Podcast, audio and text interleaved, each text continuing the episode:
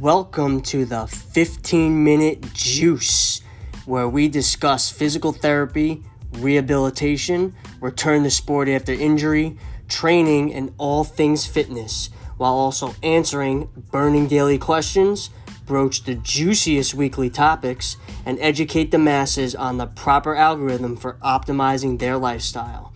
It's fast, it's concise, it's informative, it's juicy.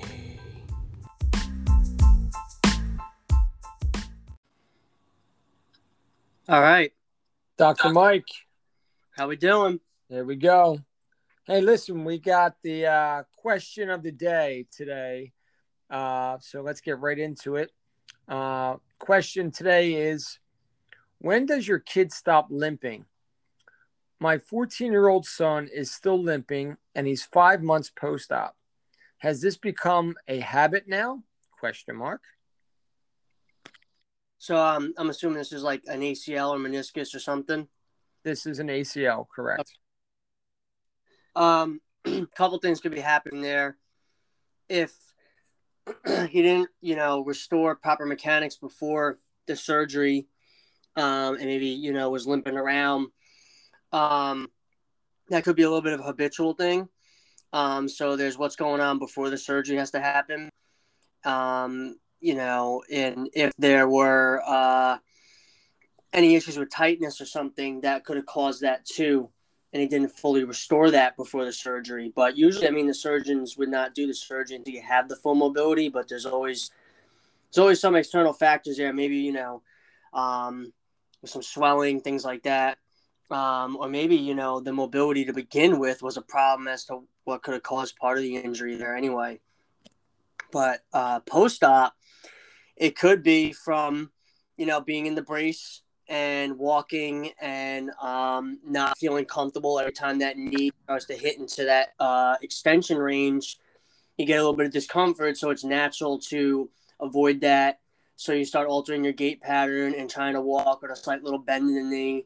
Um, your body's naturally gonna, you know, avoid that. Think about every time you took a step and you felt discomfort in your knee, you would try to avoid that.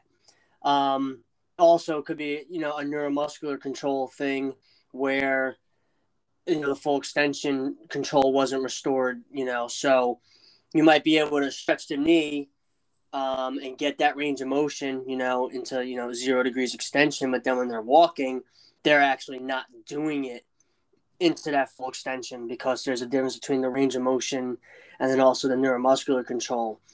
So it um yeah it could be a combination of both or it could just be something where maybe both are there, but we just have to train that one little habit, you know, out of the patient, um, you know, making them aware of it.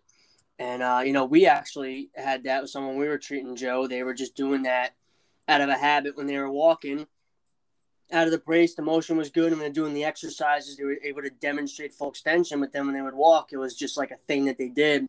They also kind of had a little lazy shuffle walk to themselves. So they, you know, that was kind of part of their just their natural demeanor. So I had to kind of coach them out of that. Um, uh, what, you know, what, what do you, what's your take? What are you thinking? Well, I was going to ask you what what are some ways that you would go about um, correcting that?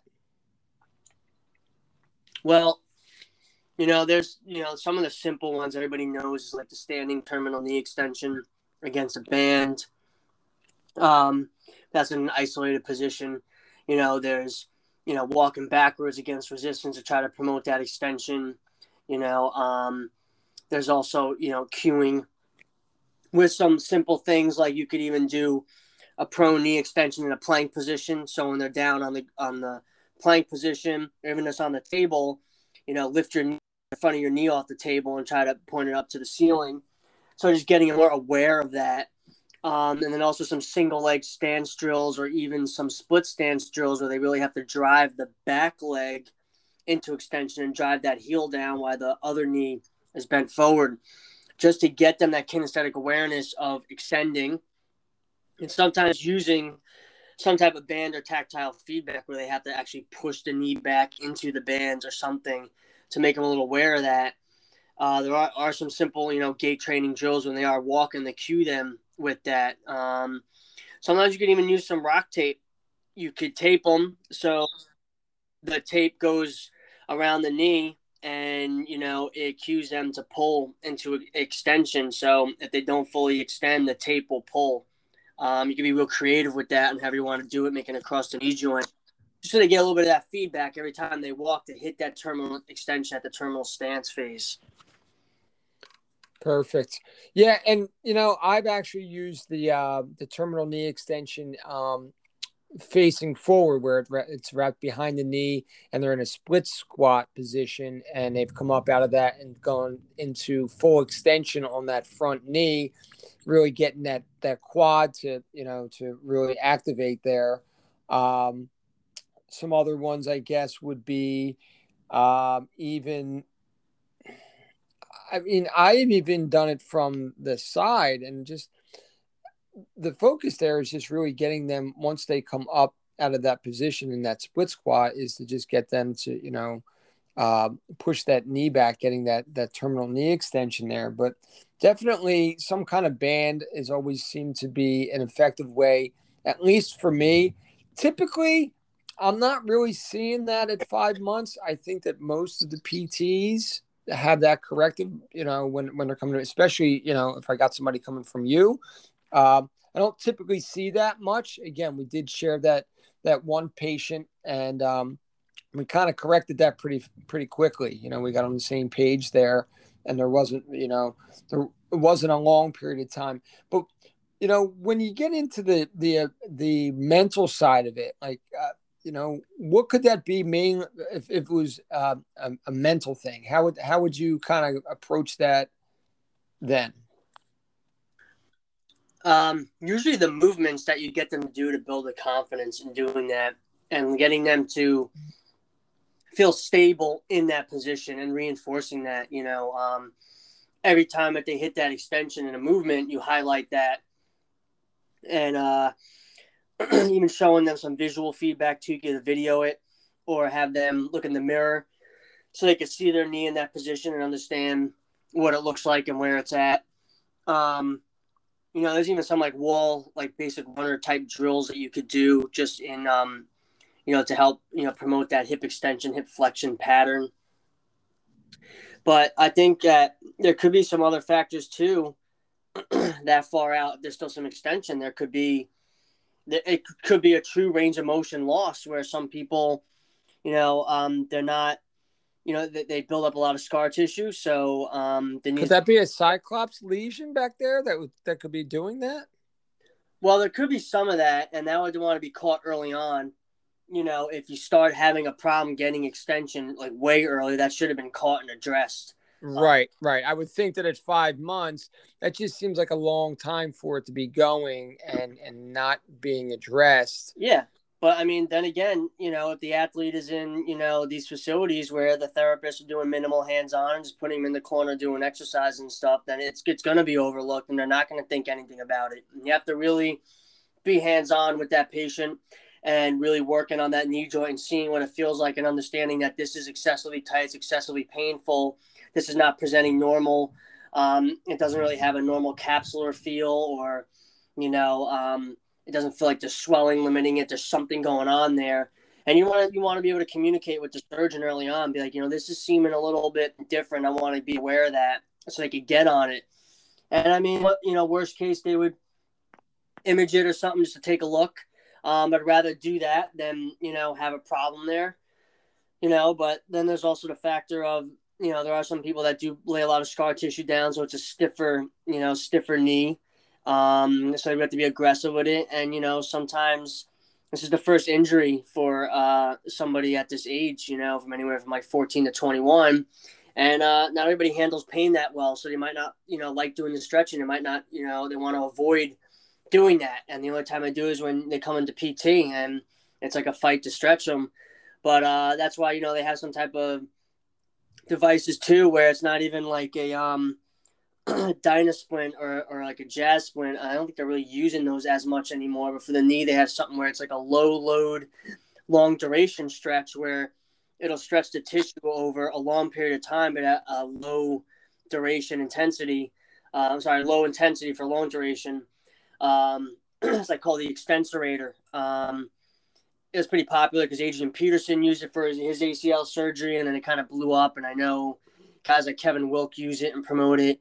And sometimes there are some cases where they might need something like that uh, to stretch it if they can't get anywhere. So the last thing you want to do is have to manipulate a knee, you know, on somebody that age. Um, but you know, and there's also the factor of you know, are they doing their stuff at home too? You know, are they stretching? Are they doing it, or are they you know they sitting around, you know, and avoiding you know doing it, or maybe just doing it once a day. So there's a lot of different factors there. So with those questions that come up, you know, we have to dive a little deeper to find a little more history as to what's going on. Um, but that definitely is a concern that you know at four or five months after you're still kind of kind of limping there. You know, a lot of that should be improved. Now, would there would would you um would you try some of the the uh, instrument assisted soft tissue work? Would that would that be something that you would try to to do to help with that? You can. I mean, you can assess. You want to assess that knee and see what it feels like. You know, is there soft tissue tension there? So, you know, if you can't straighten that knee passively to get the range of motion, so if that knee joint won't go into that range of motion when you're trying to move it, as well as when they're moving. So you know there's some type of restriction there. You want to assess: is there hamstring guarding? Is it joint tightness? But if you could get that knee straight when you push on it, and they could do it themselves on the table, but then they're doing it when they're walking around, they're avoiding that extension. That's a motor control. So you wouldn't do any of that hands-on stuff. You really want to just facilitate that with movement um, retraining because it's just a uh, neuromuscular dysfunction. They have to learn how to just re-engage that that that path again because they're definitely not going to get back to running or any of that other stuff until they get that those mechanics down. And what would that progression look like? once they got that down. What for? uh Trying to get back into running. Yes. Well, uh, I like to really start with, you know, assessing what they look like on a treadmill. If they um, have never been on a treadmill before, they don't feel comfortable. You could always assess it through a video and then running towards you from the side and the back. Any type of video feedback you get in slow motion, see what the mechanics look like when they're running. So just see what that looks like first of all, and see what's going on there, and then work on correcting any of those movement patterns. What's happening at the, you know, the foot, the knee, uh, and the hip, and breaking down each of those positions and training those. I would, I would start with a stable position, then I would, you know, start with uh, loading it a little bit more, maybe with weight or velocity. Um, and then trying to you know improve you know increase the demand such as like a plyometric like landing on it you know sort of jumping and stuff like that and then when they could go through all those progressions of those movement patterns so take just like a single leg squat can you single leg squat regular can you do it on an unstable surface can you do it with extra weight then can you do it fast repetitively and under fatigue and then can you do it when you have to you know produce uh, you know impact and explosive control so you know jumping and landing that all looks good, then we could definitely talk about running because that's all running is. It's just constantly rebounding off of one leg. So that's how I would do that progression, and that's really where a lot of the population of what we're treating um, is really deficient in. It's all this foundational stuff. Um, so again, you know, there could be a situation where the kid is still limping, and we have parents and the kid asking, "Well, when can I get back field?" and uh, that's a huge gap that we have to educate and fill them in on. That we got a lot of work to do first before we even get back to the field there. Wow, and that's your 15 minute juice. That's right. I'll tell you what. So this is what we're doing, so that people are aware. This 15 minute juice is going to be 15 minute segments of questions that that we have uh, mainly on the ACL because that that's our our big target. Uh, but this can be you know any injury. But um, what we're going to do is we're going to ask Mike a question, and we're going to have about a 15 minute discussion on these things.